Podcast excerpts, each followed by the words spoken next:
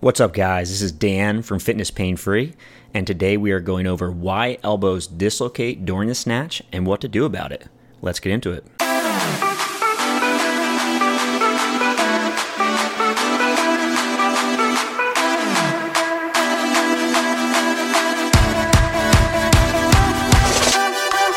Welcome to the Fitness Pain Free Show, where I help physical therapists learn how to get their clients out of pain and back to training in the gym. My name is Dan Pope, and I'll be your instructor. I'm a physical therapist, coach, and fellow meathead. I love training just as much as you do and want to help you get all of your patients out of pain and back to the gym where they belong. First, before we get going, thank you so much for your support watching the Fitness Pain Free Show. You allow me to do what I love for a living.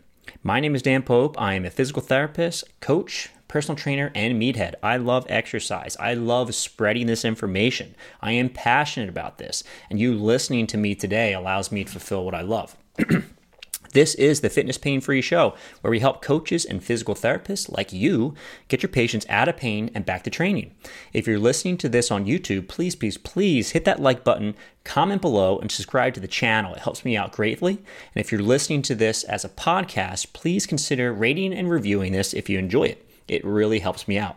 So, if you want to go that extra mile and support the channel even further, please consider su- subscribing to my premium membership, Fitness Pain Free Insiders. It's a comprehensive educational resource and toolkit for the fitness and rehab professional. So, I think Netflix, but for trainers and physical therapists. It's premium content from yours truly. I make all the content on there, and it's similar content to the show, but way more in depth. It's updated monthly. I've been updating this thing for the past five or so years, and there's a lot on there. There's 100 plus webinars, ebooks, and complete guides. You also have access to a private Facebook group to have all of your questions answered by me. You also get a chance to decide upcoming podcast topics. So if there's something you really want to learn more about, hear me go in depth about, let me know. I can do that. And you can get started for just $1 for a week long trial. And after that, it's a recurring membership of $9.99. All right. You can cancel anytime. All right. I won't be uh, upset if you do. And if you want to get started, all you need to do is head to fitnesspainfree.com, click on the programs link, and then click on the Fitness Pain Free Insiders online library and get started. So, first and foremost, a little bit of a disclaimer uh, I am not an expert in this type of injury. I don't study Olympic weightlifters who dislocate their elbows, follow them through their rehab, collect the data, and then make research about this. All right. What I will say is that there's also little to no evidence in elbow dislocations in Olympic weightlifting. So these are my own ideas and proposed solutions to the issue. Um, although I'm sure we're not going to be able to prevent all of these injuries, at least we can reduce the risk somewhat. Okay. The other piece I want to say is that these elbow, uh, excuse me, elbow dislocations are relatively uncommon, although we end up seeing them on big stages, so at the Olympics and more recently at the CrossFit Games. So um, they do pop up from time to time, uh, especially if you've been around Olympic weightlifting for long enough. You've probably seen one of these injuries. So, in Olympic weightlifting, injuries are relatively low. So, 2.4 to 3.3 injuries per every 1,000 hours of training. So I just want to say first and foremost that the injuries in Olympic weightlifting are already quite low. Um, and on top of that, generally the elbow is not the most commonly injured area. Usually that's going to be the shoulder and the knee. And if you start looking through some of the research in Olympic weightlifting, usually the elbow is in the top five, but it doesn't really sit in top three. Okay. And the other thing is that for the elbow injuries that do occur in Olympic weightlifting, they're definitely not all dislocations. Okay. It's not like if you get any sort of injury in your elbow Olympic weightlifting, it's going to be your elbow blown apart. Okay. So let's get that straight to start. So, secondly, how do elbow dislocations actually occur? So, generally, most dislocations occur posteriorly or backwards, right? And what's this mechanism of injury? Usually, folks are falling on an extended elbow. Often this is combined with a valgus force, right? We'll talk about that a little bit later. The semilunar notch dislocates posteriorly from the humerus. And you can see that image over here to the right. So, what does this mean with Olympic weightlifting? So, in the snatch, our elbow is obviously extended fully, right? And then if we have a valgus force that is imposed on the elbow, we can get a dislocation.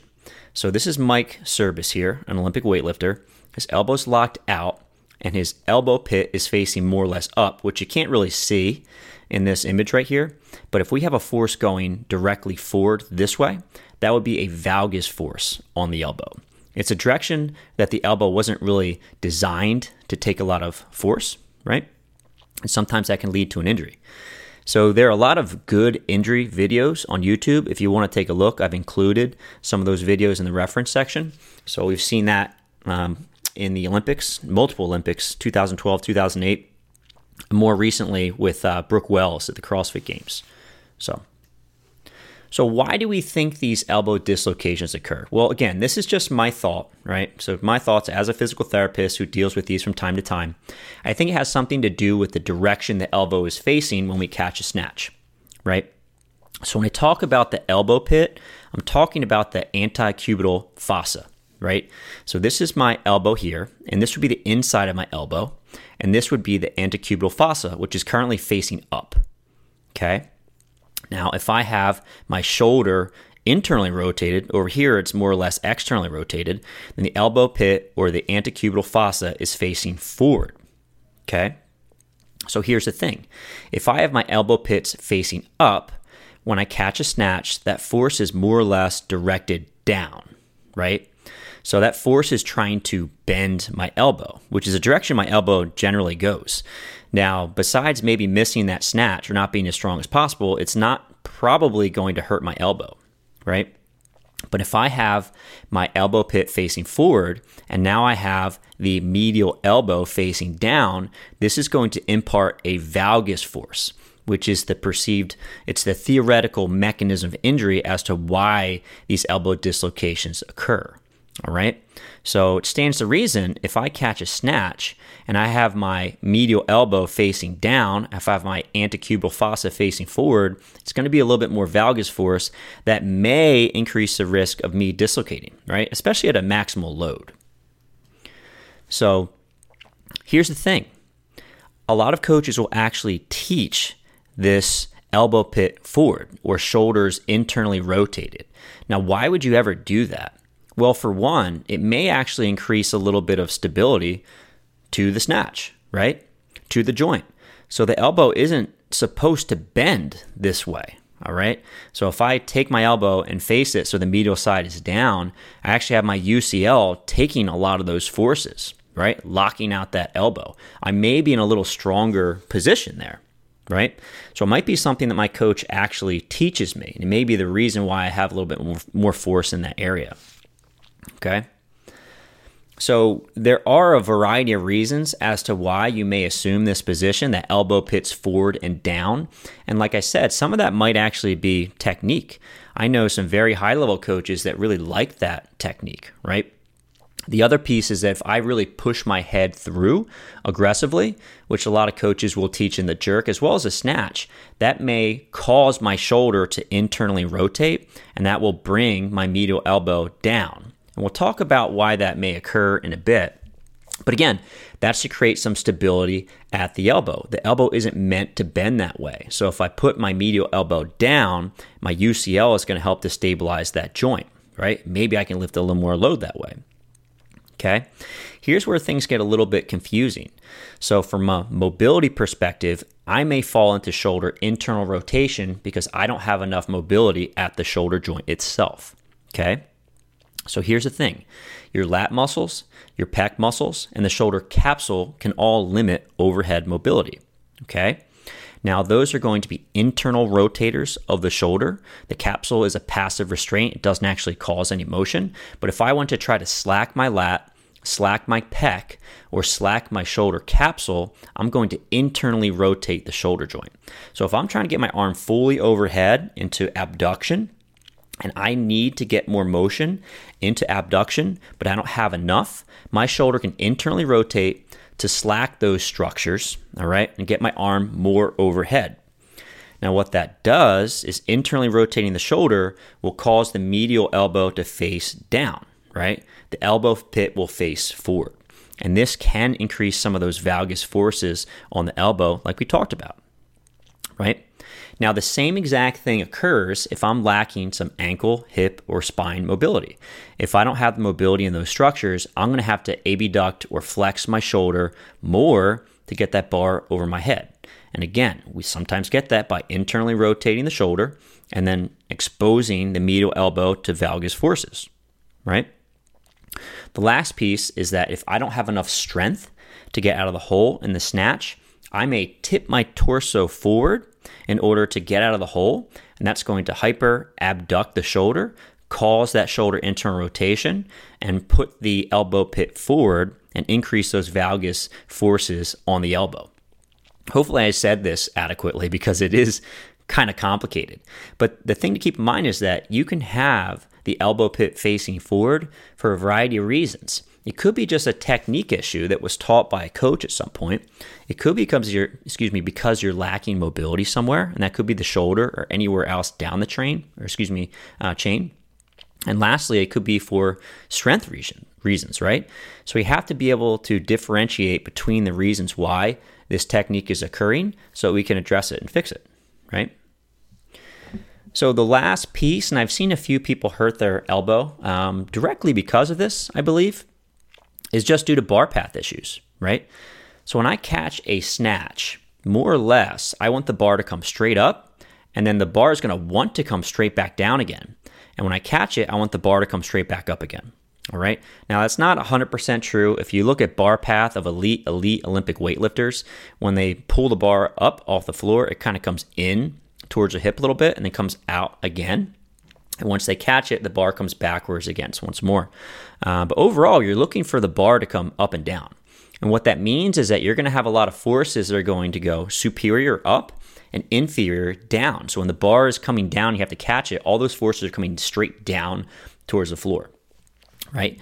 And like I said before, if we have the elbow pit facing up, then that is um, creating a flexion force on the elbow in the direction that the elbow is supposed to bend. All right. So we are minimizing valgus forces on the elbow if the bar comes straight up and straight back down again. However, if my bar path is off and that bar is caught maybe a little forward or a little backwards, or if I'm off balance somewhat, then what happens is that now some of these forces are going to go anterior to posterior. And if my elbow is facing in that direction, I'm going to get some valgus or varus forces there, right? And I've seen one athlete who was trying to catch a snatch, was coming out of the hole, bars coming forward, and they run forward to try to catch the uh, bar and had to stop abruptly because there's another barbell in front of them and then dislocated their elbow as a fort, or as a um, uh, because of that. So what probably happened was that she was coming out of the hole, and tried to move forward and then had to stop abruptly and those forces go from you know up and down to forward and backwards and that's kind of the uh, same direction of valgus and varus forces at the elbow in that position and the elbow dislocates right? So what does that mean? It means we probably need to optimize the bar path and that's going to decrease some of the valgus force on the elbows right so, what are the other causes of injury? Um, I preach this all the time. The reason why we get hurt is multifactorial. It's not just that your technique is off and that's why I got hurt. And if you have perfect technique, you'll never get hurt. That's not true whatsoever. Okay, there's a lot of variables that come into play. So, you have too much total volume of training, this can cause issues. Maybe if you have too much intensity, so the weights are too heavy, that leads to problems. If you have a spike in either volume or intensity, that can lead to issues as well. If you have prior injuries, the one athlete I did treat that had um, an elbow dislocation from the snatch, she actually had a prior elbow dislocation, which maybe predisposed her to having another injury in the future. Fatigue can be an issue. So, whether that's not enough recovery between bouts of training, maybe nutrition is off, maybe sleep is, is subpar, maybe you have a lot of stress, you know, there's a lot of reasons why these elbows can dislocate. And the other piece is who knows? I'm just guessing. We really need more research in this area. We want to try to figure out why this is happening and how we can address it, right? So now that we know the potential reasons why we're getting hurt, right? And again, it's just a guess. So keep that in mind. Take it all with a grain of salt. How do we correct some of these technical issues? So, for one, you can try to cue your athletes a little bit better. We can try to get better technique via cueing and coaching right? So these are also cues that I've taken from the folks at Power Monkey Fitness, uh, mostly from Mike Cerbus. So one of the things that Mike talks about is trying to aggressively extend the elbows and really push those elbows up. So you're trying to lock those elbows in place. We're trying to make sure that we create a stable elbow, right? The other cue that you can try is push those elbow pits up. So you're trying to put your athletes into relative external rotation, put that elbow pit up so we don't have that valgus force on the elbow. The other cue that I like a lot is trying to get the bar over the crown of the head, right? So over here, you'll see that Mike's in the bottom of his overhead squat or snatch, and the bar is kind of right over the back of his head here. That's what I mean by the crown of the head. All right. So if I shoot my head really far forward, that actually increases flexion or abduction at the shoulder, which is going to drive shoulder internal rotation. And again, is going to put the medial elbow facing down, increasing valgus forces on the elbow. All right. So we want to make sure that when we're coaching your athlete, you're getting that bar over the crown of the head and not shooting the head really far forward. All right. And that's really going to require a lot of mobility coming from the ankle, the hip, and the spine. And the last piece is that we need to work on bar path, right? Now, this is a huge topic, and it's basically, you know, how do you correct someone's snatch technique? There's a lot to it. it takes courses, days, years in practice, right? And that's definitely not today's topic. All right. But working on these technical issues can probably reduce some of the stress on the inside of the elbow. Okay. Next, what can we do with mobility? Well, if we can improve ankle, hip, and spine mobility, as well as the shoulder, that's going to reduce the amount of hyperabduction at the shoulder. So if you look at these two athletes right here, this athlete on the left has a ton of mobility in the hip, knee, ankle, and also the upper back here whereas the athlete on the right has a lot of mobility restrictions in general, right? And one of the things that's going to happen, and the angle of the picture is not the best, is that this athlete is going to have to make up for the lack of mobility at the shoulder as well as the elbow. So you can see here, she's kind of hyperextending her elbow here, and that's probably partly because she doesn't have enough mobility at the hip and the ankle and the thoracic spine here. So if I'm lacking mobility down the chain, that's going to increase some stress on the elbow directly, just because now we have to try to make up for that motion at the elbow. And also because it's going to internally rotate the shoulder. And you can see from this angle, just because of the way the elbow is bent, that the back of the elbow is facing directly backwards and the elbow pit is facing forwards. So that medial elbow is facing right down. Okay. Whereas on the other side, you have the elbow pit facing a little bit more up. You can see it's kind of forward some, but it's mostly up. So we're minimizing some of those valgus forces right on the elbow here, right? And again, this is not a mobility um, lecture. I've written a ridiculous amount about this in the past, but uh, keep in mind if you want to try to improve your squat mobility, it's probably going to reduce some stress on the elbow. Okay. And lastly, strength. And this is another one that's a little tough to wrap your brain around. So here's the thing your body is going to adopt the strongest position when the weight exceeds its ability to handle that force. All right. So for me, when I'm coming out of the hole in my clean, so here's me cleaning over here. When I catch the weight, and this is a heavy load, I'm pretty upright with my torso. But as soon as I come up out of the hole, you can see my hips shoot back and my torso comes forward. Okay. I'm not strong enough to stay upright in my front squat. Okay. I resort to hips back because that's a stronger position for me. Right. And now this is not a snatch or an overhead squat, but if I had my arms straight overhead in this first image, that's probably not going to be a ton of stress on my elbow and shoulder because the bar is over the crown of my head. But as soon as I come out of the hole, my torso angle changes a lot. Okay. My hips go way back.